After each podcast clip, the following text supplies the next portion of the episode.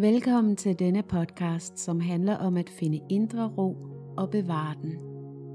I en verden, som går hurtigere og hurtigere, hvor vi hele tiden skal være mere effektive, kvikke, ikke spille tiden, skynde os at leve livet, har vi helt glemt at stoppe op og rent faktisk bare nyde det. Og det største problem med denne alt for hurtige livsstil er, at vi går glip af vores eget liv. Revolutionen handler først og fremmest om, hvordan vi finder indre ro. Gennem yoga, ayurveda, spiritualitet, meditation, healing, mindfulness og andre spændende emner. Podcasten indeholder interviews på både dansk og engelsk. Jeg er din vært, Anne Gonsalves, og jeg har brugt over 10 år på at udforske indre ro. Og jeg vil gerne invitere dig til at holde en pause, sænke skuldrene, tage en dyb vejrtrækning og lytte med. Velkommen til revolutionen. I denne episode af Revolutionen har jeg besøg af Christina Bendix, som er klinisk diætist og psykoterapeut og arbejder meget med øh, folk, der har spiseforstyrrelser og også en del med sensitive. Mm. Og det er sådan det, vi skal snakke lidt om i dag, fordi grund til, at jeg inviterede dig med i podcasten her, vi har fulgt hinanden på Instagram i, i mange år efterhånden, og, øhm, og jeg, jeg kunne se, at du var begyndt at skrive, eller jeg har i hvert fald selv lagt mærke til det her for nylig, du var begyndt at skrive mere og mere omkring det her med, hvad vil det sige at være øh, sensitiv, og hvilke udfordringer er der, og hvad skal der til også for at finde ro i det. Så det kunne jeg jo rigtig godt tænke mig at høre noget mere om. Men velkommen til. Tak. Vil du fortælle lidt om din baggrund? Ja, hvorfor jeg sidder her i dag? ja. Øhm, min baggrund er, altså først og fremmest vil jeg sige, at jeg er mor. Og jeg tror egentlig igennem mit moderskab, som jeg sagde til min søn, han er lige blevet gift her i lørdags, at øh, er egentlig været noget af det, jeg har lært allermest af igennem mit liv, sådan overordnet set. Det har også været noget af det, det, de største udfordringer egentlig i mit liv at være mor. Og specielt som særlig sensitiv, som egentlig er et ord eller et begreb, jeg først har begyndt at, at tænke om mig selv i sådan en meget sen alder. Så, så, så, så min baggrund er egentlig egentlig kom jeg i gang med at arbejde med det, jeg arbejdede med som et, et behov for at forstå mig selv. Så jeg debuterede med en spiseforstyrrelse, da jeg var ung, og ville egentlig gerne ud og hjælpe andre. På det tidspunkt, der oplevede jeg selv ikke at blive mødt og blive misforstået, og fik i, egentlig nok ikke den hjælp, jeg havde brug for i mange år. Jeg rækte sig heller ikke ud, ved at så sige. Jeg gik alene med mange ting i alt for mange år. Og da jeg så rækte ud, så var der jo, det er jo mange år siden, jeg var jo i starten af 20'erne, i dag er jeg 46, så det er mange år siden, at jeg ligesom havde en spiseforstyrrelse, men, men det er egentlig baggrunden for alt, hvad jeg laver i dag, var egentlig det her med ikke at jeg blev mødt og få hjælp, og den hjælp, jeg fik, var, øh, tror jeg nok, et mismatch på mange områder, og på andre områder var den også en, en hjælp. Så, så en stor forvirrethed i de der mange, mange år, og også slet ikke at kunne forstå, hvorfor var det egentlig, jeg havde det, som jeg havde det inde i. Øhm, og det har været, det har egentlig været det, der har været min største rejse, og er stadigvæk min største rejse, at forstå at det der rige indre liv, jeg jo altid har haft, øh, og som jeg har haft svært ved at oversætte. Jeg har ikke haft et sprog for det, eller det har jeg måske haft på det sådan mere overordnede plan, men jeg har alligevel ikke rigtig kunne få fat i, hvad, hvad, hvorfor var der så mange ting inde i mig, øh, og øh, altid sådan en oplevelse af at være ekstremt overloaded. Og der har igennem mit liv ikke skulle så meget til, før at jeg ligesom mistede balancen. Jeg har så fundet hurtigt balance igen, men øh, igennem min opvækst har jeg altid sådan fået at vide, at jeg sådan var øh, sart. Det var det ord, der blev brugt. Og det har givet mig igennem mit liv en følelse af forkerthed. at jeg ikke var så robust, og jeg var sådan lidt sart, og du er også sådan lidt sensitiv. Og, så, øh, så jeg tror, at med, med spiseforstyrrelsen i bagagen, og den terapi, jeg startede i, og min vej ind på studiet til klinisk diætist, der var det nok nærliggende for mig dengang, ser jeg tilbage i dag, at jeg, jeg, jeg valgte den uddannelse, fordi det var også ligesom en uddannelse, hvor der sådan var lidt udenfor. Så det var, jeg tror ikke, jeg havde modet på det tidspunkt til at gå så meget indad. Selvom jeg gik i terapi, så rettede jeg meget ofte fokus ud af og væk fra mig selv. Øhm, det blev ganske enkelt for overvældende at, at gå indad. Så den indre rejse har også været en meget langsomlig proces for mig. Det har virkelig været en langsomlig proces at nærme mig det der, der var inde i. Øhm. Hvornår begyndte du sådan at tænke på dig selv som særlig sensitiv, eller sådan at begynde at, øh, at forstå? Øh, det er jo også, man kan sige, det er jo, der er jo sket meget på det område inden for bare de seneste år. Mm. Øh, at, at der er kommet flere og flere bøger, og der er kommet et begreb, der hedder særlig sensitiv. Og øhm, så den der forståelse af, fordi det er jo noget med 20 procent af befolkningen, der faktisk er særlig sensitive, og det betyder, at sanserne er ligesom forstærket, og derfor tager man meget mere ind. Øh, og, og som du så siger, så du, du blev sådan overloaded af, ja. af alle de her indtryk. Ja. Hvornår tror du sådan, det gik op for dig, at, at det kunne være det? Jeg ved egentlig ikke, om det er sådan, øh, om jeg nødvendigvis har haft et sprog for ligesom at kalde det det. Øh, det har vi egentlig ikke gået så meget op i på den øh, psykoterapeutiske uddannelse, som jeg så valgte at tage og gå i gang med for seks år siden. Så vi har ikke sådan bevæget os rundt i at sætte begreber på på den måde. Øh, heller ikke diagnoser og sådan. Øh, så det, jeg tænker også mere på, ja. jeg er helt med på det her med ja. at, at sætte en, øh, et, et, et begreb på eller en ja. diagnose. Ja. Men bare det her med at få, at det kan jo også være meget rart, at man lige ja. pludselig får den her forståelse af, Præcis. at nå, okay, ja. det, det, det er far, og det er ikke bare mig, der har det sådan her. Ja. Ja. Det er jo også vigtigt nu, når jeg lige fik sagt diagnoser, fordi at, at øh, særlig sensitivitet er jo et personlighedstræk. Mm. Så det har intet med en diagnose at gøre. Det er jo rigtig vigtigt at få ja. slået fast. Ja. Øhm, så så det, de her træk, jeg har haft med mig og har med mig, har jeg nok egentlig været bevidst om øh, i mange år. Øh, jeg har ikke haft det der sprog, som jeg sagde. Jeg har ikke kunne, kunne sætte, jeg har ikke ligesom kunne slå op i en bog og sige, nå, øh, så det er egentlig kommet i takt med, som du selv er inde på, at særlig sensitivitet er blevet mere noget, vi snakker om. Altså det er blevet mere et begreb, vi bare bruger i dag til ligesom at kunne forstå og sætte det i en forståelsesramme. Øh, og det kan jeg se både hos mig selv, men også de klienter, jeg har, at det der med, at vi kan spejle os, og vi kan læse om, Gud, er det, Nå, der står i den bog, og det kan jeg, det kan jeg genkende i mig selv, eller jeg kan genkende noget af det, for det er jo også vigtigt, at vi jo alle som mennesker er vi jo sensitive. Ikke? Der er så nogen, der er særlig sensitive, og så er der nogen, der har mindre af det. Ikke? Så der er det der mere eller mindre. Og jeg tror, de seneste år er det gået op for mig sådan rigtig for alvor, at jeg er særlig sensitiv, og jeg har taget det til mig. Det er ikke et, et begreb, jeg sådan bruger i forhold til sådan at når jeg sådan går ud og præsenterer mig selv, eller hej, snakker, Christina, hej, jeg er Christina, jeg er særlig sensitiv.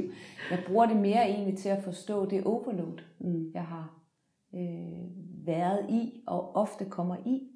I dag kan jeg for eksempel mærke, øh, havde, havde det været for en, nogle år tilbage, så havde jeg nok haft et ønske om at udskyde vores samtale i dag. Øh, og det havde jeg så ikke gjort, fordi jeg også er en person, der lever meget op til mine aftaler. Så der havde jeg nok gået hen over mine grænser, og jeg havde nok ikke registreret, jeg havde, jo, jeg havde registreret, at jeg havde haft et overload i systemet, men det havde jeg ligesom skubbet til side med min indre selvkritik, som jeg også er i besiddelse af i, i en eller anden vist omfang.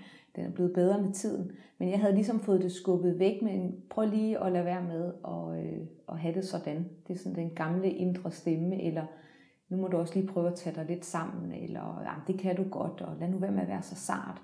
Så noget af det, jeg egentlig er blevet mødt på igennem mit liv, den stemme har jeg nok egentlig i virkeligheden haft adopteret rigtig meget. Hvor i dag er der jo så sket et skifte, at jeg øh, øh, at forsøger at have et godt venskab til de sider af mig selv. Så selvom jeg er øh, træt i dag, jeg er udkørt, jeg har været til bryllup, øh, jeg var på overarbejde i lørdags, øh, selvom det var en dejlig begivenhed, så øh, brugte jeg afsindig mange øh, ressourcer på at være der, og min søn blev gift, og der var mange følelser, og holdt op. Så, så jeg er mere sammen med det i dag. Det er ligesom om, det kan få lov til bare at være her, uden at jeg så gør det forkert, eller rigtigt, eller gør det særligt. Øhm, der er en anerkendelse af det. Ja, på en anden måde. Det mm. kan få lov til at være her i rummet. Det kan jeg jo bare høre på min egen stemme, når jeg lytter til min egen stemme. Jeg kan mærke det på min energi, den er lav i dag. Så jeg er ikke i det der øh, hurtige tempo, som jeg normalt, øh, folk der kender mig, vil ofte sige, at jeg er meget energisk og, mm. og flyvsk. Øhm, og det er også rigtigt, fordi det har været en stor del af min personlighed, jeg har vist udad til. Så, så når jeg så fortæller mennesker, som jeg har gjort i, for eksempel når jeg holder foredrag, at jeg er lige så introvert, som jeg er ekstrovert. Men den ekstroverte side har fyldt øh, afsindig meget igennem mit liv, for det har været en rolle, jeg har taget. Mm. I virkeligheden er jeg også rigtig, rigtig introvert. Og det er der ikke særlig mange af dem, der kender mig, som de er blevet overrasket over, da jeg begyndte at tale i det sprog. Nå, jamen det forstår jeg ikke, du siger. Og da jeg begyndte også at udtrykke det her med særlig sensitivitet, så var der også meget den her, det, det forstår jeg ikke. Er det ikke kun introverte, der er særlig sensitive, du er meget ekstrovert. Og, så der er, jeg oplever grunden til at skrive og begynde at skrive mere og mere om det, er fordi der mangler enormt meget oplysning omkring det også. Og steder, hvor man kan spejle sig, hvor det ikke måske er den klassiske model. Jeg synes også, det der er, som du selv nævner, at du er vokset op med, og det tror jeg rigtig mange kan genkende, det der med, at så bliver de her øh, personlighedstræk i virkeligheden anset for, og, eller man kan hurtigt få at vide i hvert fald, om er du ikke lidt sart, og skulle du ikke bare lige tage dig sammen, mm. og hvorfor reagerer du sådan på, øh, for mit eget vedkommende har det altid været med lyd, Øh, ja. at, og jeg, jeg er altid den, der har siddet, og når vi har set fjernsyn eller et eller andet, kan du ikke lige skrue lidt ned? Mm. Oh, du ved ikke, hvorfor? det er da overhovedet ikke højt, nej, men det er sådan øh, at prøve at forklare det til nogen, som, altså, jeg er også blevet meget mere åben omkring det, fordi at jeg, og selvfølgelig over for mine nærmeste og sådan noget, nu ved de det, at, øh, at, at, og fordi så er der sådan en større forståelse af, men, men det har også hjulpet meget at læse mere om det, som der har været meget mere fremme om det her de senere år, ikke? Nå, men det er ikke mig, der er sart. Det er rent faktisk, at mine sanser, og for mit vedkommende min høresans, er bare virkelig forstærket. Mm. Så det er klart, at jeg tager mere ind, og dermed også kan, øh, nej, ikke klare helt den samme volumen som andre, øh, men at, at vi får mere en anerkendelse af, fordi at vi kan se nu, eller folk begynder at forstå, at der er en forskel. Det er det, jeg tror, og der har vi jo et personligt ansvar, når vi så altså, backtracker, fordi det der med, ja, vi har et personligt ansvar, når vi forstår det, og, og der skal jo en række erkendelser til, før vi i virkeligheden kan være tydelige i forhold til, hvem vi er. Øhm, så for mig har, kan man sige, den der rejse ud i terapiens verden, og de mange, mange, mange gange, jeg har siddet i terapistol og efter uddannet mig som terapeut, har først og fremmest været for at forstå mig selv, og få et sprog, som jeg, og det var så en del af mit, mit mål. Hvis jeg kan forstå mig selv og nogle øh, psykologiske øh, veje ind i det, så kan jeg også gå ud og formidle noget, øh, både ud fra min egen historie, men min historie rammer jo slet, slet ikke alle overhovedet. Men det med, at vi kan bruge et sprog, og vi kan møde os selv øh, ved at læse om andre, eller læse i bøger og søge i litteratur, og hvad siger forskerne inden for området, hvad siger personlige fortællinger. Og på den måde kan vi jo med tiden samle nogle brækker, der gør, at vi kan blive mere tydelige over for andre. Fordi det, jeg har fundet ud af i mit eget liv. Jeg skal jo i virkeligheden opdrage dem omkring mig på en positiv måde, så de forstår mit sprog. Men det kan jeg jo ikke gøre, medmindre jeg ikke forstår mit eget sprog. Mm. Og derfor bliver det her sådan noget rod. Øh, Så dem, jeg kommer øh, i kontakt med øh, via forløb hos mig, eller bare mennesker, jeg taler med, første runde er jo, at vi må ud af det mere ubevidste og, og, og se os selv øh, på en anden måde, så vi kan forstå os selv. Og derfra kan vi jo begynde at kommunikere. Så jeg ser det som en evig opgave at lære dem omkring mig, hvordan jeg er, og, og omvendt, hvordan de er, så vi kan hjælpe hinanden. Jeg scorer på alle parametre i, i test i forhold til særlig sensitivitet. Så jeg har øh, både på ydre stimuli og indre stimuli. Kan, vil du prøve at forklare, hvis der nu er nogen, der sidder og lytter med, som ikke er sådan helt inde i, hvad det vil sige? Vil du prøve at forklare lidt nærmere? Jamen, du siger selv, Anne, det her med lyde, for eksempel. Øh, jeg hører alt. Så når jeg sidder i terapisessioner eller i diætistsamtaler, så hører jeg alt, hvad der foregår i huset. Så lydene er skruet op i min indre verden. Og så kan jeg nogle gange rejse mig op med en klient og sige, at jeg øh, har meget larm, jeg har ikke siger, kan jeg så sige, at jeg har ikke hørt noget, kan en klient Ja. så sige til mig. Ikke? Hvor for mig, der kan det føles næsten som at sidde i en banegård, hvis der er nogen, der snakker nede i gården, for eksempel. Øhm, Det kan også være, øh, jeg lægger mærke til øh, rum, jeg kommer i, hvis folk har flyttet rundt på noget. Øh, Jeg lægger mærke til, hvis øh, man er blevet klippet, for eksempel. Jeg kan øh, aflæse ansigtsudtryk i folk, og jeg bruger enormt meget tid, uden at være bevidst om det, på at, at kalibrere og aflæse kropssprog og øh, mimik.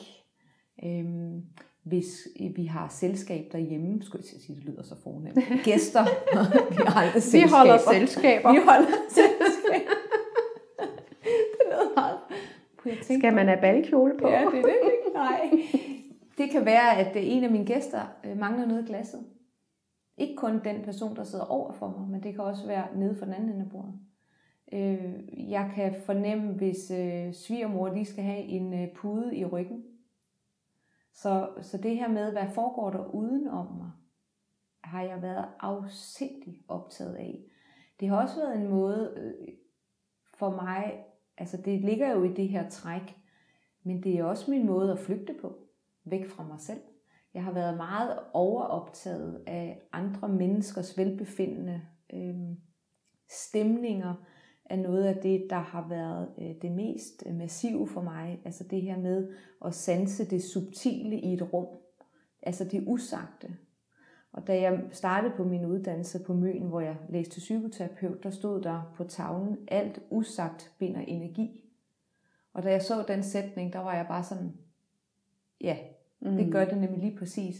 Fordi når jeg ser tilbage, jeg er storsøster, når jeg ser tilbage igennem hele min sådan, familiehistorie, så har noget af den rolle, jeg tog i familien, har været at være på forkant og sanse og fornemme stemninger, og så kunne gå ind og gribe ind. Kunne jeg gøre noget, så vi kunne løfte stemningen?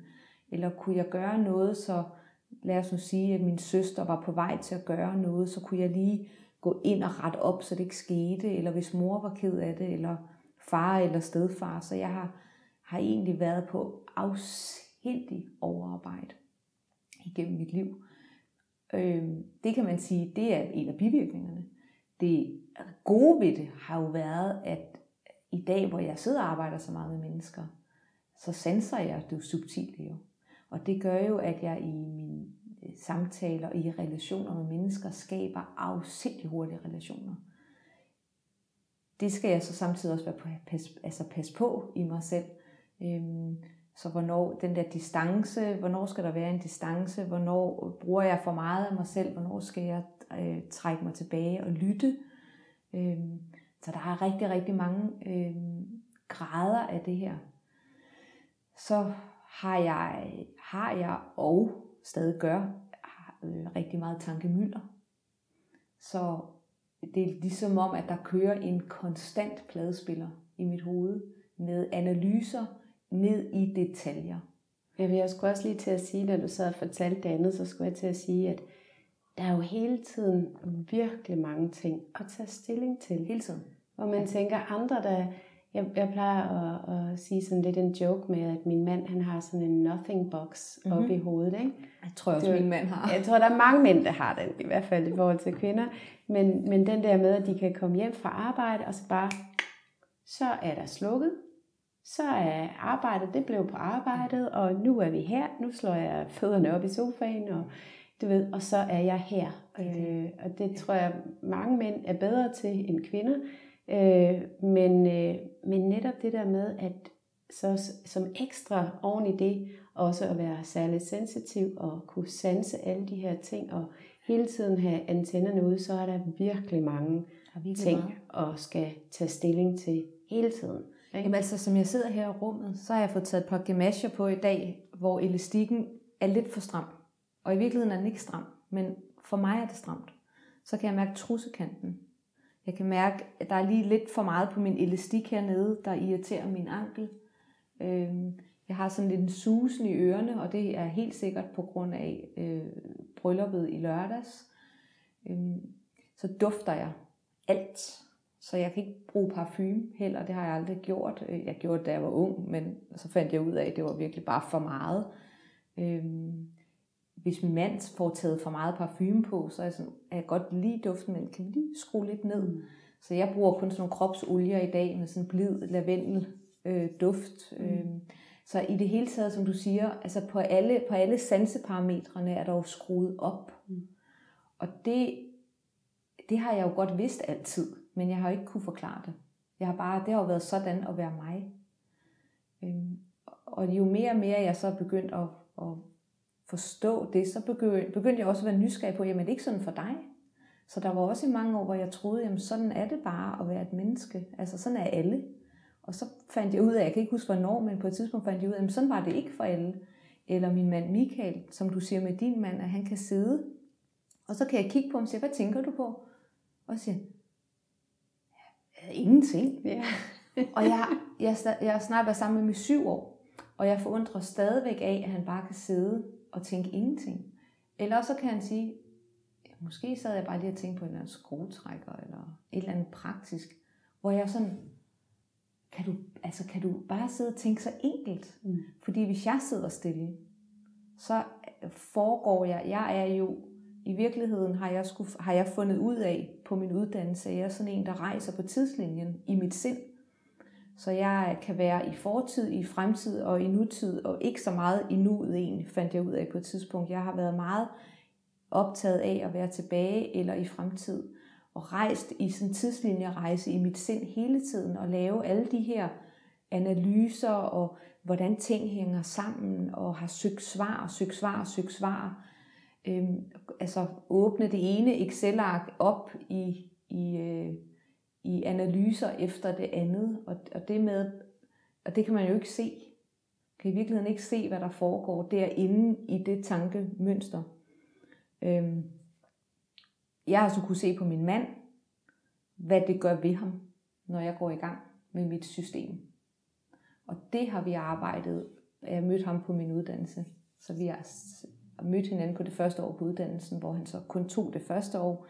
Men det år, vi havde sammen på den uddannelse, har jo gjort, at vi som fundament har en eller anden form for et fælles sprog. Og hvordan vi har arbejdet i parterapi med i virkeligheden at forstå, hvad er det jeg, hvordan påvirker jeg ham, og hvordan påvirker han mig med hans stillhed. Så jeg er også en, der fylder rummet ud med snak, øh, og Michael fylder rummet ud med stillhed. Så på den måde komplementerer vi hinanden helt vildt, men det er også det, der fører til konflikter. Det kræver jo i hvert fald, at man kan forstå hinanden, og det er så to forskellige ja. sprog, I ja. egentlig taler. Ikke? Ja. Øh, det er en kæmpe styrke, ja. når nu har vi jo som sagt været sammen de her syv år, ikke?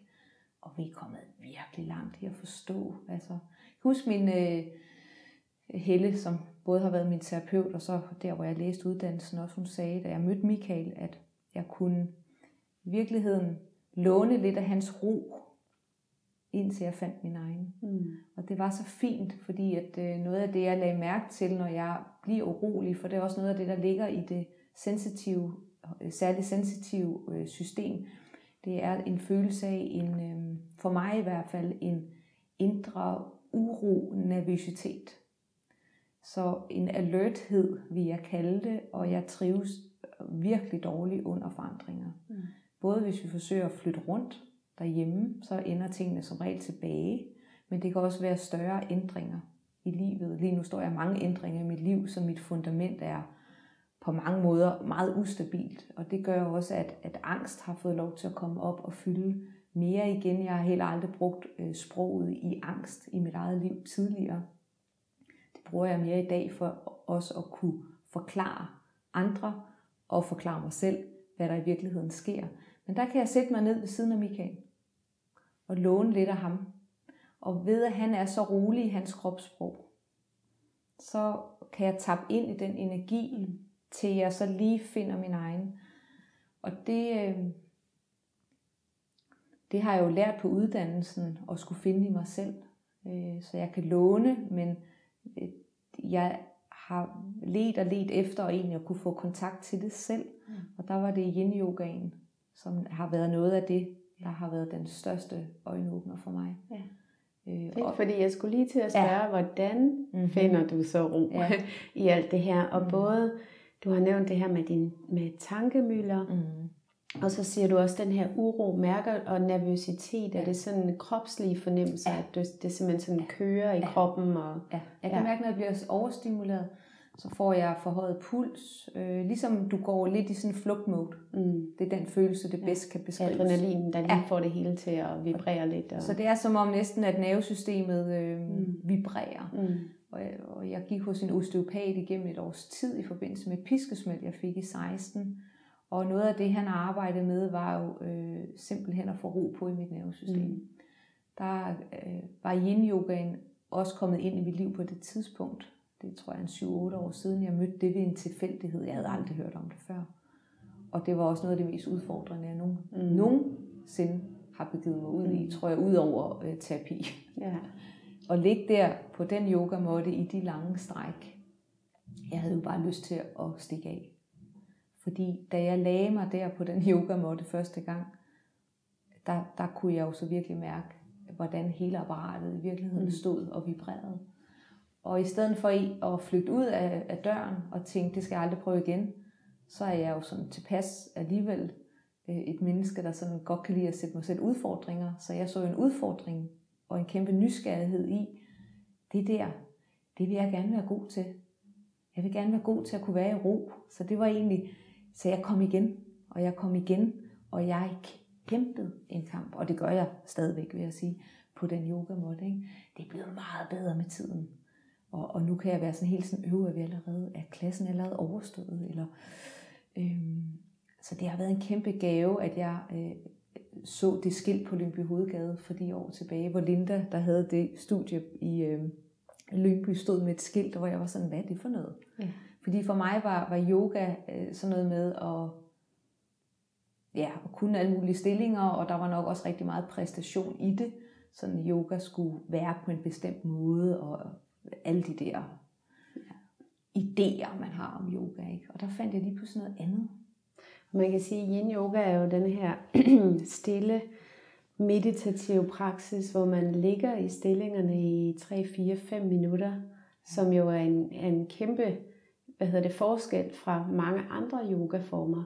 Og, og det, du siger det også så fint, det der med, at du netop fik mulighed for så at også at mærke ind og være med dig selv, i stedet for at du jo har fortalt, at du siden barns ben i virkeligheden har været lidt meget over i andre. Ja. Så det har måske også været en måde, hvorpå at du kunne undgå at mærke dig selv. Nu, nu ja, spørger jeg bare. Ja, det er rigtigt. Det er øh, rigtigt. men den her med også, at det kan jo være noget, man gør bevidst eller ubevidst, men det kan jo også være noget, hvor man ligesom tænker, jamen, jeg har, også hvis man ikke er bevidst om det, men man har som sensitiv måske lidt travlt med at være over i andres ting hele tiden, fordi at man netop sanser det ekstra meget, mm.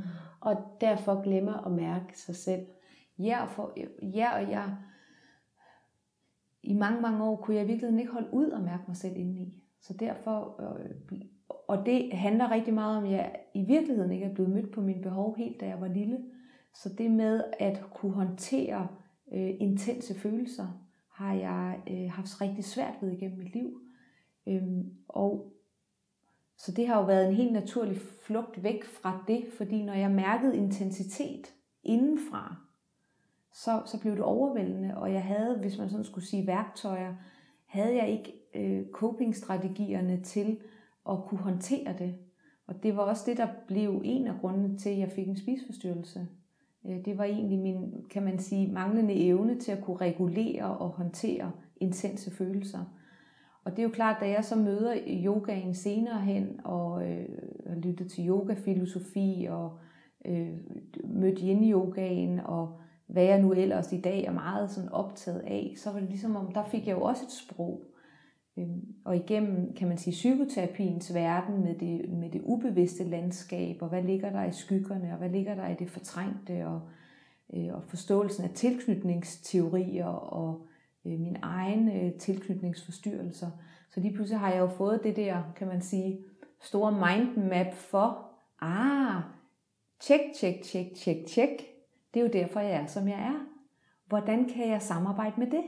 Så i stedet for, at jeg, og det er jo det, jeg lidt oplever i tidens trend, og at jagten på hele tiden, at vi skal være bedre, eller vi skal udvikle os, og vi skal hen imod noget andet, eller så skal vi gå til yoga for at komme væk fra noget eller vi går til noget andet for at komme væk fra noget, så er det jo mere det her med, hvordan kan jeg i højere grad være sammen med mig selv, med det, der er nu, mm. i dag, i stedet for forventningerne til os selv om, at vi skal være på en anden måde.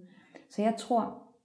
Tror du ikke også, det er det, ja, yin-yogaen kan? Det er jo lige præcis det, yin-yogaen kan. I stedet for, som du siger, hvis man går til andre øh, typer yoga, som måske mere sådan dynamiske, yang-baserede yoga, mm. som okay, mit mål er at få benene om bag hovedet, eller et eller andet. Ikke? Vi arbejder os hen imod. Der har jo også været mange yogaformer, så er det stadigvæk, hvor der er meget, det er meget sådan fysiske mål, mm. hvilket jo også kan være super sjovt at arbejde med. Ja. ja.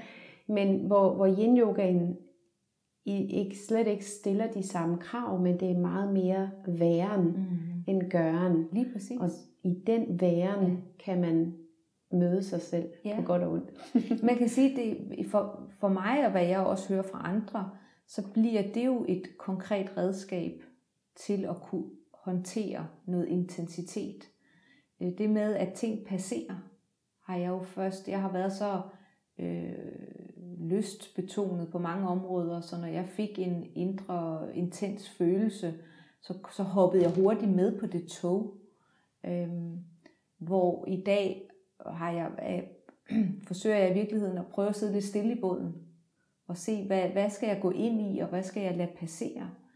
Øhm, og jeg synes også, at det er vigtigt det her med, at, at yin og yang yoga, eller anden form for bevægelse, kan jo noget forskelligt.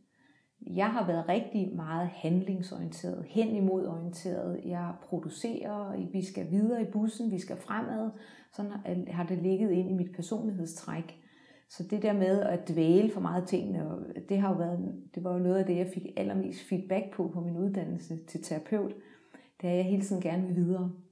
Og, så det er jo ikke udfordrende for mig at blive ved med det. Så derfor kom det her med at gå ind også ind i mit liv, fordi det er mest, øh, det der egentlig vil være mere oplagt, er jo at gøre det, jeg har gjort i mange år. Så har jeg gjort meget sådan hurtig bevægelse.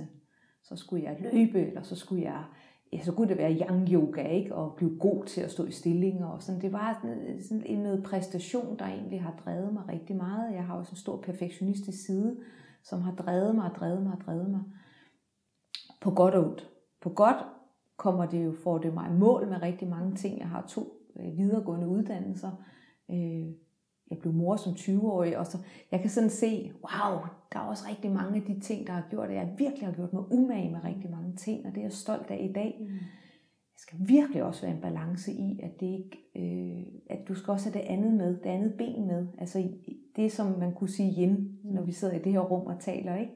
Altså det med også at kunne læne sig tilbage, træk vejret, få kontakt til maven, få sænket tempoet. Mm det har jeg ikke været den bedste til. Jeg øver mig, og jeg er blevet meget bedre.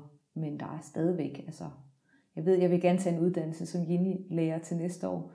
Jeg bliver maksimalt udfordret, og det er også en af grundene til, at jeg tager den. Mm. Fordi der ved jeg, så får jeg en ny runde af udfordring. Hvad er det så, der sker for dig, når du er til yin yoga? det der sker, det er, at øh, ofte søger jeg til yogamotten, øh, når jeg har været overloadet. Så jeg gør det klassiske, som der ligger i tidens trend, at nu vil jeg gerne have det bedre. Jeg kunne rigtig godt tænke mig, at det var en del af min, mit liv, at jeg bare gjorde det, som en, også når jeg har det godt. Øh, indtil videre har det været et, et redskab, jeg har brugt, når der har været for stor intensitet, for at bruge det ord i en periode. Når der simpelthen har været for meget, så er det ligesom om, så rører jeg med på mit øh, IC3-tog, og så kører jeg derude, og jeg buller afsted. Og lige pludselig så begynder mit øh, system jo at, at larme. Det er jeg blevet bedre til at spotte tidligere nu, end, end jeg kunne før i tiden. Før i tiden, der kørte jeg bare videre, øh, og så blev jeg ofte syg med forkølelse eller noget andet. Og det fik mig ligesom lagt ned, og det fik mig til at tænke. Øh, I dag når jeg heldigvis at stoppe det inden. Øh, 7 i 13 har jeg ikke været syg i mange, mange år. Øh, så Tager jeg, du så til yin yoga, når du kan mærke, at det hele det buller og brager jamen, lidt for meget? Ja, jeg begynder sådan, øh, min mand eller øh, ja, min mand eller jeg selv begynder at spotte, at, at jeg simpelthen øh, bliver, så begynder jeg at blive træt. Det er faktisk det er nogle af de første tegn, jeg får på, at jeg har været et for højt tempo. Så bliver jeg rigtig træt. Og så bliver jeg utrolig følsom. Så det er ligesom den der reguleringsmekanisme indeni, bliver, øh, jeg, bliver, øh, jeg bliver hudløs. Der skal næsten ikke noget til, så bliver følelserne intense for mig at være i. Og så har jeg jo nogle greb i dag, jeg griber til. Øh, det her med at gå lange øh, ture eller små har været noget, jeg har gjort en del år. Så jeg binder simpelthen mine vandrestøvler eller bare mine sneakers, og så går jeg. Og jeg går uden at lytte til noget. Så jeg går bare og går. Og det har været en indankring kropsligt, jeg har øvet mig i at gøre i mange år, som virker. Og det hjælper mig. Det kan man sige, yin-yogaen eller meditationen er ikke kommet ind som en naturlighed endnu. Det er min gåtur til gengæld. Øh, så har jeg det her med at hækle, som jeg har gjort igennem nogle år, on and off. Og det er begyndt at blive integreret. Altså nu har jeg jo for eksempel hæklet siden sommer. Så der er, og der er virkelig noget udholdenhed i det også, fordi at du sidder jo med de langsomme bevægelser. Og det hjælper til, at systemet kommer i ro, fordi jeg i virkeligheden får øh, et fikspunkt at fokusere på. Ikke? Og så er der det med yoga-modden, øh, som er, nu er min yoga-måtte og øh, mod, de der ting, jeg bruger, det er på mit hjemmekontor og også noget øh, eteriske olier. Og mm. lidt sådan, ikke? Så, jeg, så der er kommet mere og mere ind de sidste par år af, at det er blevet en større naturlighed for mig. Det er integreret noget mere. Men jeg kan godt se, at jeg griber først til yogamotten, når jeg ligesom er der, hvor jeg tænker, nu skal jeg gøre noget, og ellers så ender jeg i et eller andet kollaps. Og så tager jeg yogamotten frem. Og så bruger jeg øh, online yoga. Det har jeg jo gjort i det her år, hvor der har været alt det her corona. Og så, og så i det øjeblik, jeg ligger mig ned på yogamotten, så ved jeg jo godt, hvad øh, status ligesom er. Det kan godt være, at jeg lige har været en terapisession inden, i virkeligheden for lige at kunne få fat.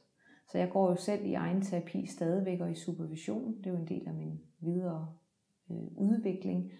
Så jeg har jo også et, et, et greb, jeg griber til der, når jeg ligesom mister balancen. Så jeg er meget alert på, hvor, hvor jeg er på vej hen nu. Og så prøver jeg egentlig at få stanset op. Så, så altså, der er jo yogamotten, og der er altså, gå og hækling og terapi, egen terapi. Og det med at snakke og kommunikere med min mand, eller dem, der er tæt på mig. Altså dem, der forstår det på et dybere plan. Mm. Så, jeg, så hvad jeg griber til af forskellige... Øh, ja, det er egentlig hele paletten, jeg ofte griber til, når jeg sådan kommer lidt for langt ud. Øh, og jeg forsøger sådan at få integreret tingene. Men yin-yogaen specielt er først de første 20 minutter, mm, kvarter 20 minutter, der tænker jeg altid, det har jeg ikke tid til det her. Jeg kan da ikke bare ligge her. det spilder tid, siger den indre dialog. Helt ærligt, du burde lige lave noget andet. Kom nu, ej, du har ikke ro til det i dag. Altså, der kører bare en debatgruppe ind i hovedet. Og så langsomt via stillingerne og de lange stræk, og det med at bruge kroppen og den langsomlighed i bevægelserne, så er det som om, jeg har fuldstændig en klokkeklar fornemmelse af, at nervesystemet overgiver sig. Mm. Og så begynder jeg det, som I kalder jer, der underviser i det, I kalder smelte ind i stillingerne. Ikke? Jeg kan huske i starten, da jeg hørte det, jeg tænkte, jeg smelter sgu ikke nogen steder. Der er ikke noget, der smelter her. Jeg synes bare, der var langt til det smelt. Men jeg kan godt se igennem årene, og nu kommer jeg til det med at smelte ind i stillingerne. Så meget, at jeg ryger ned i det der øh, bevidsthedslag, der ligger lige under. Jeg ved ikke, det hedder sikkert noget specielt, men der, hvor du, du sover ikke, du er til stede, og du gør stadigvæk øvelserne, mm. men sindet har givet efter. Mm. Det der sted, det kan jo næsten være et drug. Og det er den der overgivelse, hvor man føler, at man netop har givet slip på de der fysiske lag, og sindet er faldet til ro, og så man kommer ned i den der sådan dybe væren. Ja. Bare, ikke? Jo, godt, det er, jo, det er et fint udtryk at sige det sådan. Det, det er det. Ja. Fordi der er vi jo ikke særlig tit, mange af os. Nej, det er det. Nej. Jeg oplever det også, når jeg går. Selvom der selvfølgelig er mange sanseindtryk, fordi der, du går ikke med, man går ikke med lukkede øjne. Jeg, det er der nogen, der gør, men jeg, altså der er du jo optaget af sanser på en anden måde. Går jeg med min søster, så snakker vi, men så analyserer vi, og på den måde tage, hjælper vi hinanden til også at øh, komme igennem nogle måske svære følelser eller noget andet. Så det kan noget andet, men yin-yogaen og meditation kan bare noget særligt. Jeg kan huske, at jeg sagde for mange år siden, Gud, havde jeg dog bare kendt til det her, da jeg var ung. Mm.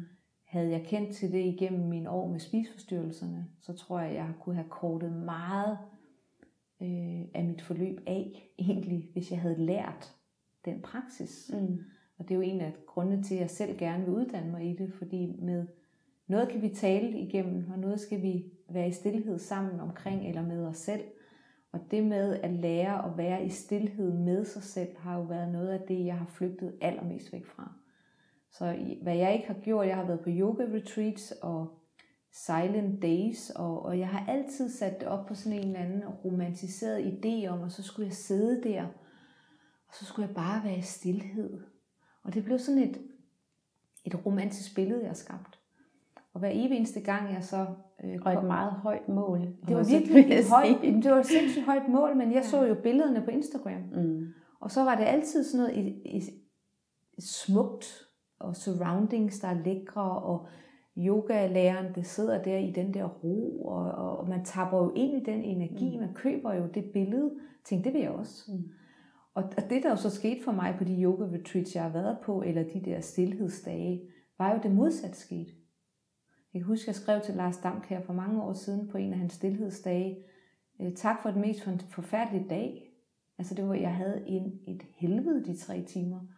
Jeg stak ikke af, jeg blev sammen med, med det, men jeg brugte enormt meget tid på at sidde og kigge rundt på de andre og tænke, jeg ved, om der også foregår noget inde i dem. Fordi der var bare larm inde i. Ja. Jeg tror også, det er det, som, eller det, det vi som underviser i de her ting nok har øh, et ansvar for at udbrede noget mere. Det er, hvor pokker svært det er. Og nej, du sætter dig ikke bare på, på meditationspuden, og så er, er sindet bare tømt for tanker, og du er i ren blæs. Det er jo det er hårdt arbejde. Det er et møde med dig selv, når du sætter dig der. Ja. Med alt. Det er også, altså, ikke særlig god reklame for mine yoga retreats, men der er næsten altid nogen, der, der måske får det lidt skidt, eller bliver utilpas, eller, og det er netop det der med, når man så lander øh, fra en travl hverdag og et travlt liv, og så lige pludselig du tænker, ej, det lyder perfekt med, jeg river fire dage ud af kalenderen, jeg skal bare være ude på øh, yoga retreat, ude in the middle of nowhere, der er ingen lyd, der er ingen larm, der er ingenting. Jeg skal bare mærke mig selv og mm. mærke stillheden, og bum, så kommer alle de der ting krybende, som man måske ikke har fået kigget på i hverdagen, og ja, det, er, det sker det, ret tit. Det sker nemlig rigtig ja. tit. Jeg havde en del over en 7-8 år, har jeg haft øh, grupper, øh, grupper for overspisere, der kom i gruppeforløb sammen, og hvor vi var et helt år sammen. Ikke, ikke alle årene har det været et helt år, men de seneste fire år. Jeg har ikke haft gruppe i den her, det her år, men ellers så havde jeg en to-tre grupper i gang om året. Øh, og noget af det gruppeforløb var at, at introducere dem til yin-yoga, så jeg havde en ekstern lærer på, og vi holdt også to, øh, det hed Yin Woman, kaldte vi det, øh, retreats. Og det, der overraskede mig i starten, kan jeg huske, det var det her med, at der var ganske enkelt nogen af mine deltagere, elever, øh, det var så mine klienter, der ikke kunne lukke øjnene. Øh, det var en ting, jeg observerede, hvor jeg sådan tænkte, hmm, altså, fordi nu skal vi jo over og og jeg vidste jo godt fra min egen proces at rejse, altså hvor intens det kan være at lægge sig ned på en yogamåt. Og så det der med, også med vejrtrækningsøvelser. Ja, så skal vi ned og mærke os selv helt ned i maven, men, men det her med, hvad der egentlig i virkeligheden på spil, når vi går derned i os selv? Jeg arbejder jo meget med mine klienter med at mærke sult og mæthed, og hvad er det, jeg beder mine klienter om, når de skal hjem og begynde at registrere det?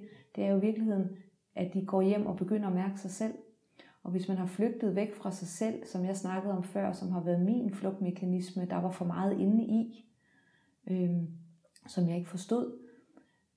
Så det med at så gå hjem og tappe ind i det, det er jo en langsomlig rejse at overgive sig til at, at, at mærke det der ubehag, der måske har været af en eller anden grund, af mange forskellige grunde. Øh, så det med, at vi egentlig kan tage det, altså det skal jo nedskaleres i små, små bidder. Det er jo så, mega skræmmende. Det, ja, for vi kommer i kontakt med os selv jo. Og det var jo det, jeg oplevede på yogamotten første gang, da jeg lagde mig i den form for stillhed, som yin-yogaen tilbyder. Mm. Det var jo, der var, der, der var jeg jo i virkeligheden overladt til mig selv. Der kom alt jo på spil. Øhm, fordi ellers så havde jeg jo siddet i terapisessioner, men der har jo været med andre mennesker. Så har det været med min terapeut, eller også har det været i grupper. Mm. Så det med, at jeg lige pludselig lå der med den intensitet. Så ja, jeg ville da ønske, at jeg som yngre havde, havde, øh, havde, øh, havde stødt på det. Det fandtes vist ikke engang der for 20-25 år siden. Der hed det måske noget andet. Eller Nej, hvad? Det... Er det et gammelt system? Eller? Både og, okay. men det er, det er sådan rigtigt kommet frem måske de seneste 10 år. Okay. Ja. Ja, ikke? Så jeg tror da nok, hvis jeg som ung, og det er noget af det, jeg selv vil være meget opmærksom på, hvis jeg, når jeg skal integrere det i min praksis i fremtiden, det er, at altså, det er jo, det er jo det, i virkeligheden en praksis, der skal bruges afsindig respektfuldt. Ikke? Fordi hvad er det for en type klient, vi har med at gøre? Mm. Har vi med en klient at gøre, der har traumatiske oplevelser i bagagen, eller øh, som mig, der har de her øh, øh, Ja, også sorg. Jeg vil også sige traumatiske oplevelser. Sindet kan jo godt lige pludselig åbne sig op. Og også samtidig, så skal vi så heller ikke være så bange for det, fordi at vi har vores dejlige forsvarsmekanismer, der gør, at sindet så lukker sig igen, når vi kommer så for tæt på. Så det der med at arbejde med sindet i, i, i langsomt tempo, og at vi går til der, hvor vi kan gå. Og det har egentlig været rigtig, rigtig, der tror jeg, at yogaen har lært mig det med, i stedet for at se det som, at jeg skal presse mig selv, som jeg har gjort meget i andet sport, der har jeg jo presset mig ud over. Jeg styrketrænede afsindig meget, da jeg var ung, og håndbold og fodbold og konkurrence og sådan noget. Øhm, der har yogaen jo lært mig at gå til der, hvor jeg i virkeligheden godt kunne gå lidt længere, men så stoppe der, hvor jeg godt kunne gå længere. Øhm, og det har været, at det med at bruge kroppen på den måde, og sige, jamen, hvornår er det, jeg ikke gør det? Er det Simon Kron, der siger, hvornår er det, jeg ikke gør det til et projekt? Det, her, det, det kan jeg jo...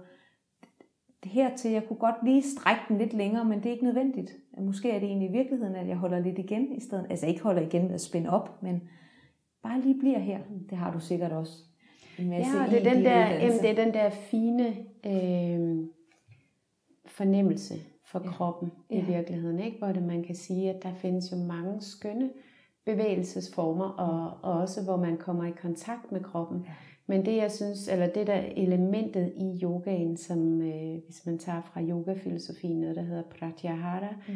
tilbagetrækning af sanserne, og ja, meget apropos også med i forhold til særligt sensitiv, ikke? det her med at kunne, det er virkelig noget, der er enestående for yogaen, at man bruger egentlig sådan forholdsvis meget det her med at trække sanserne tilbage, ja. fordi at så kan man trække opmærksomheden ind i sig selv og få en meget større fornemmelse af sin egen krop, sine egne grænser. Øhm, og det er jo det her med at komme fra hovedet og ned i kroppen Præcis. på en helt anden måde, end, end hvis man tager en løbetur eller en mm. gåtur eller spiller fodbold, ja. hvilket jo også kan noget. Det er mega fedt. Ja. Det er bare noget andet. Ja. Ja, det er det. Ja, når du siger det, jeg har også gået i noget kropsterapi. Øhm, body SDS har jeg selvfølgelig også prøvet igennem tiden, og kropsterapi hos en psyko, psykodynamisk kropsterapeut har jeg gået hos i et forløb også. Og det kan jo lidt af det samme. Så øh, det, jeg snakkede meget med hende om også i den proces, det er også den her blidhed ind i det. Ikke? Fordi mm. hvad er det, kroppen fortæller os? Kroppen taler jo til os. Mm. Jeg har brugt mange år på at lukke ned for det. Øh, nu har jeg i de senere mange år her forsøgt at åbne noget mere op for det. Og tilgivet mig selv for, at jeg i de perioder, jeg har lukket ned, måtte lukke ned af en grund. Og det med ikke at, netop apropos det du sagde med før, med at det bliver overambitiøst, altså i, i virkeligheden være sammen med det, der er, og at, at hvis man mærker for eksempel angst, eller man er mere øh, sårbar en dag, at vi måske ikke nødvendigvis så skal gå længere ind i det, men bare lade det være øh, sammen med os. Og hvad kan jeg så gøre for at kunne rumme og være sammen med det i dag? Og noget af det, jeg selv har oplevet, jeg har været så meget i kamp med mig selv igennem livet, har egentlig været, at i det øjeblik, jeg accepterer, at i dag er jeg træt, jeg er mere sårbar i dag, jeg har det der med lydene, så er det ligesom om, så falder det til ro af sig selv, fordi jeg ikke bokser med det. Men i, i det øjeblik, jeg begynder at fortælle mig selv, at jeg ikke må have det sådan, mm. så starter dramaet først. Så starter øh, kaoset faktisk egentlig. Ikke? Så går det hele i gang. Og det har virkelig været en udholdenhedstræning, synes jeg, at komme dertil mentalt. Mental udholdenhed. Og, øhm, og jeg kommer stadigvæk til at dømme mig selv, og kritisere mig selv, og bebrejde mig selv. Øhm, og i virkeligheden at kunne få fat i, når den del af en, jeg arbejder også med i sådan lidt med sådan gestaltterapeutiske processer, så det med at kunne forstå, når det er den del af mig, der kommer frem, så hvad er det, den del kommer frem med, og hvordan kan jeg måske bare anerkende, den er der, uden at den får lov til at styre. Og hvad er det, den kommer med af budskaber og så fremdeles. Ikke? Øhm.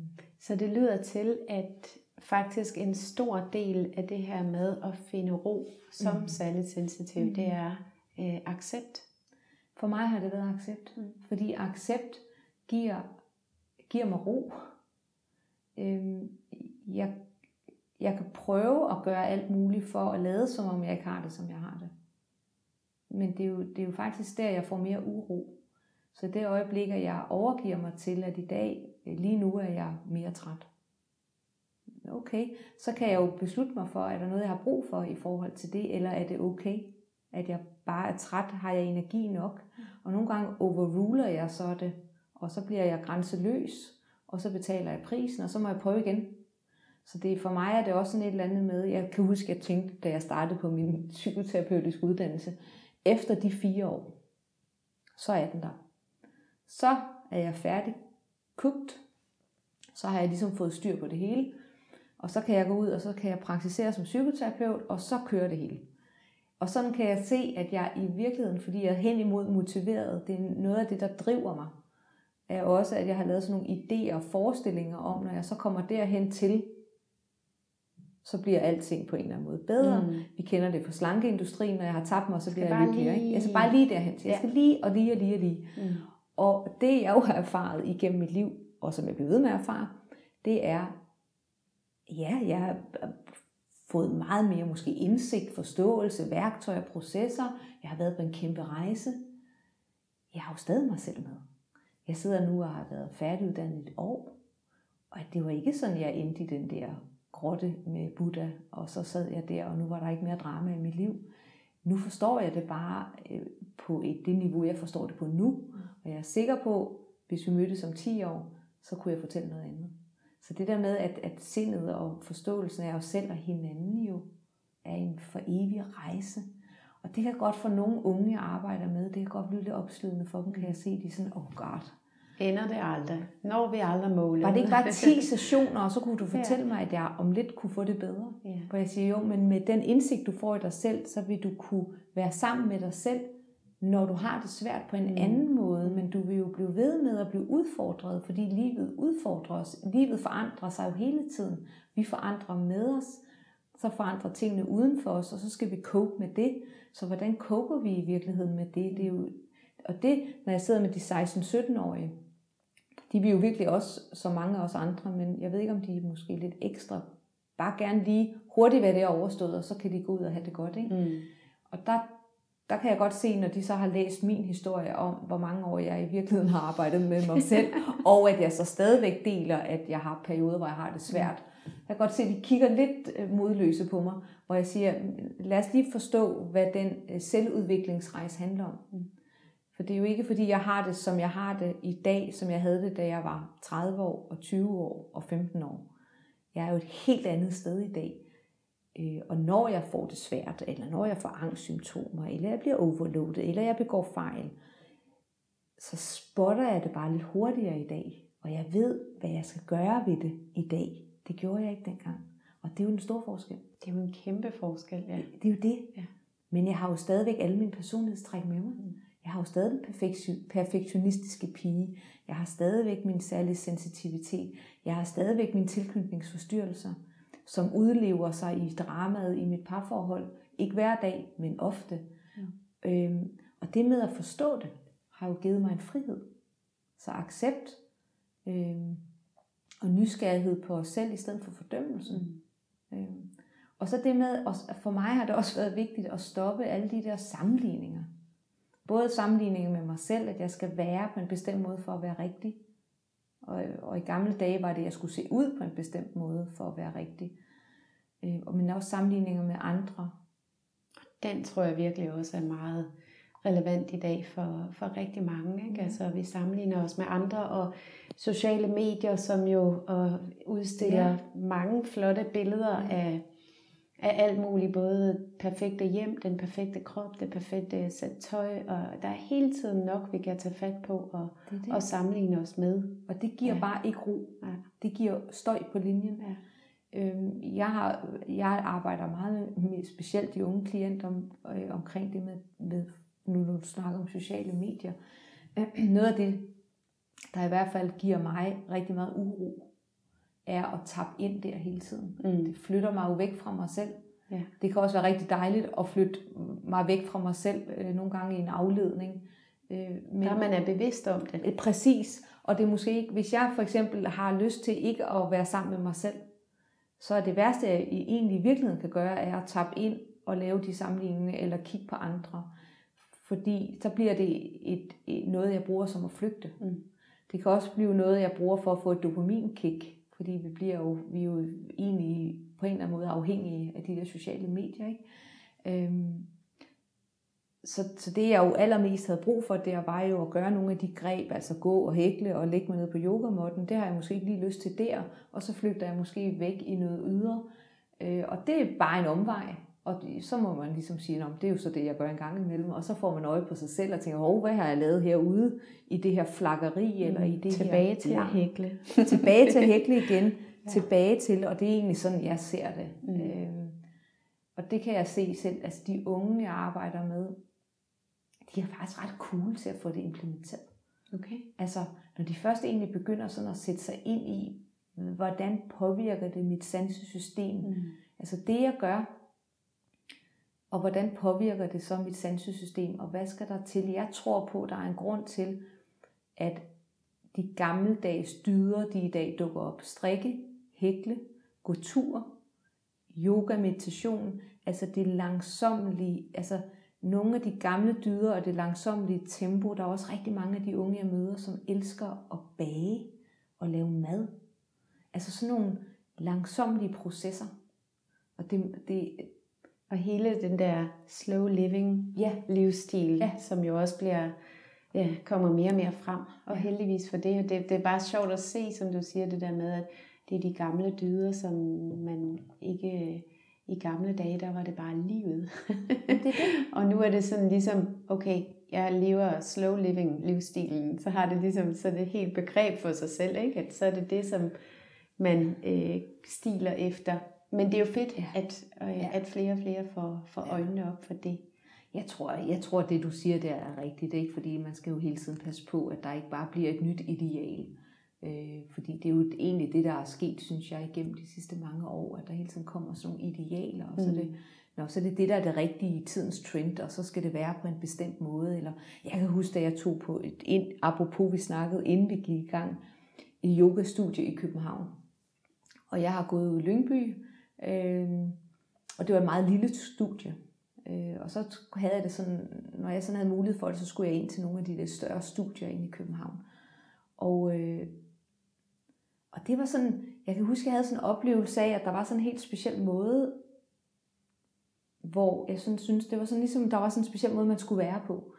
Og jeg var meget optaget af, at alle var rigtig cool at se på, og det var det rigtige tøj, og det var ligesom, der var sådan helt, øh, det var næsten som, ikke en sekt, for det lød forkert, men det var ligesom en klan, man trådte mm. ind i, og kom sådan udefra. Jeg følte mig, altså i min øh, H&M gemasher, følte jeg mig sådan helt øh, forkert. Og jeg kan godt se, at det, der var på spil, var jo noget af mit eget drama, der var i gang derinde, og mine egne sammenligninger og alt Men der er helt klart noget om det også, at jeg tror, der godt har været den der... Ja, Jamen, nu går jeg til yoga. Så skal det være på den rigtige tøj, måde. Og med den rigtige måde. Og, ja, ja, ja. Det, så, så bliver det sådan et, et nyt, perfekt mm. ideal. Og det kan jeg huske, det, det forsøgte jeg virkelig at være opmærksom på i mig selv, at, at jeg ikke ville lave en ny iscenesættelse af mig selv i en ny forklædning. Mm. Øh, fordi det gjorde jeg dengang jeg blev færdiguddannet som diætist, og så skulle jeg være diætist på den rigtige måde. Øhm, og det der med egentlig at nå at spotte sådan nogle ting, det arbejder jeg meget med mine egne klienter med, at, øh, øh, at man, man kan godt være både og. At, at det behøver ikke at være på en bestemt måde. Ja, ja. Øh, ja. Nå, det var et andet slags sidespor. Så helt sikkert, de der greb er noget af det, der, der hjælper mig til indre ro. Men accepten af mig selv er nok den største. Mm. Altså, jeg kan ikke gøre noget udenfor, som i virkeligheden, altså uden for mig selv, som kan, øh, som kan erstatte, eller kan give mig det, som forståelsen af mig selv kan give mig. Og, og så det her med, at den appetit, der kan være, det jo også kan blive til noget, der kan forføre en nogle gange skal man også bare være, som mm. du sagde før. Ikke? Være med det, der er nu. Også det, jeg ikke forstår. Ja. Også det, jeg bliver frustreret over. Eller øh, nu burde jeg være på en måde. Nu er jeg terapeut. Det kan være et nyt ideal i virkeligheden. eller nu er jeg yogalærer. Nu må jeg ikke, nu må jeg ikke have det sådan hen. Eller nu er jeg blevet terapeut, så nu må jeg ikke. Og det holdt fast, hvor har jeg arbejdet meget med det selv. Ikke?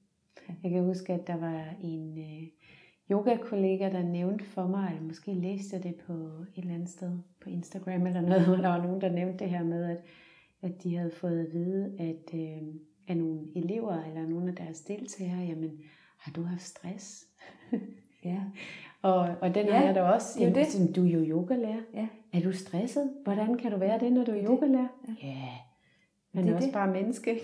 Jamen, det er jo, det er jo vi ja, laver sådan nogle idéer om hinanden, mm. at fordi vi har en eller anden rolle eller en mm. uddannelse, så er der et eller andet der. Det forsøger jeg egentlig, også både via min podcast og min Instagram, at få aflivet en mm. lille smule. Altså jeg, jeg, jeg har arbejdet for at meget med i mig selv og føle en berettigelse af at være et menneske. Jeg har lidt rigtig meget dårligt selvværd, og det er jo egentlig grundlæggende det her med, at jeg er ikke berettiget til at være et menneske, øh, eller jeg skal være noget øh, for at være rigtig. Så der har været det her øh, hele tiden at præstere mm. og være bedre og bedre og aldrig god nok, og der er min perfektionisme også fået lov til at spire. Så jeg har arbejdet meget i, i terapi for at egentlig bare være, også at være almindelig fordi jeg har fået lavet en idé om igennem mit liv, og den er både kommet ud fra min familie og inden fra mig selv, at jeg skulle være på en speciel måde. Så der var lidt særlige forventninger til mig, og dem har jeg adopteret i mig selv. Så øh, det, er ikke, det er ikke mere end på uger siden, var det en uge siden, jeg var i egen terapi, hvor min øh, hvor Helle, øh, som er min terapeut og mentor, og der hvor jeg går i supervision også, hun sagde, må du være almindelig? Jeg er almindelig. Ja. Og det der med at tage sig retten til at være almindelig. Ja. Ikke? Det er ikke særlig trendigt, og det er Mm. heller ikke særlig sexet. Men hold fast, hvor kan det være bare forløsende, bare være. Ja. Og det er sådan det nye for mig, der er Ja. kommet ind. Fedt. Det der med, at jeg bare vil være almindelig. Ja. Bare være med det, der er. Ja. Og ikke at skal på en eller anden måde være noget bestemt eller Mm. noget specifikt. Ikke? Ja. Det er svært i den her tid, vi lever Ja, i. Ikke? ja helt, helt sikkert. Ja. Øhm, jeg kunne godt tænke mig at runde af med at spørge dig, hvad er sådan, hvis du skulle nævne, du har jo allerede nævnt de her ting, du gør i forhold til at finde ro. Så du hækler, du går ture, og du laver yin-yoga. Mm. Øhm, er der sådan et særligt redskab, eller en enkelt ting, du kunne give lytterne med her, som, som du har glæde af i forhold til at, at finde ro?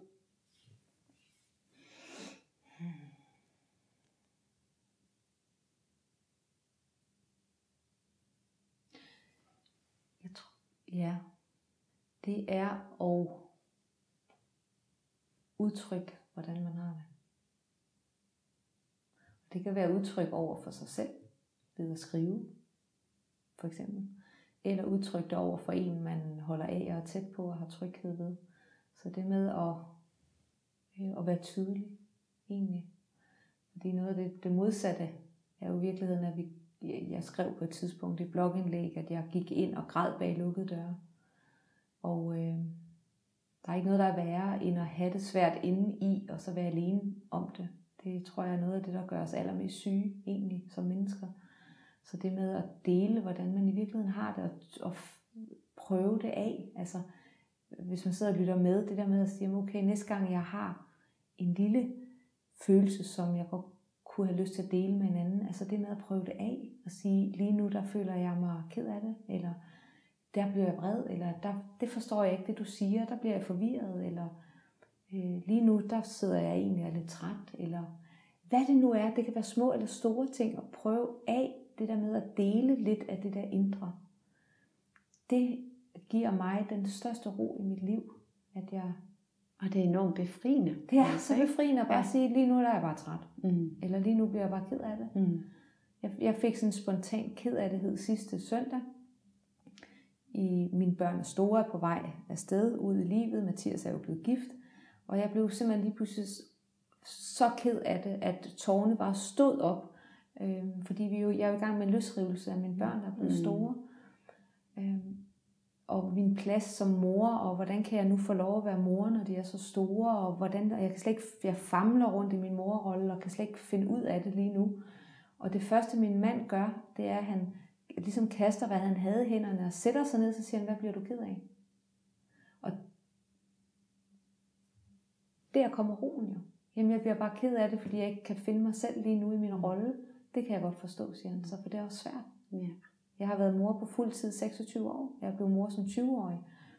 Så lige nu er det intenst, og det er svært, og jeg er ked af det, og jeg er i sorg, og jeg er glad, og jeg har alle følelser uden på tøjet hele tiden. Ikke? Og det tror jeg i starten af det her år, hvor processen rigtig gik i gang, der gik jeg med det alene, fordi der er jo ikke nogen, der er døde. Så kan jeg godt være i sorg. Mm.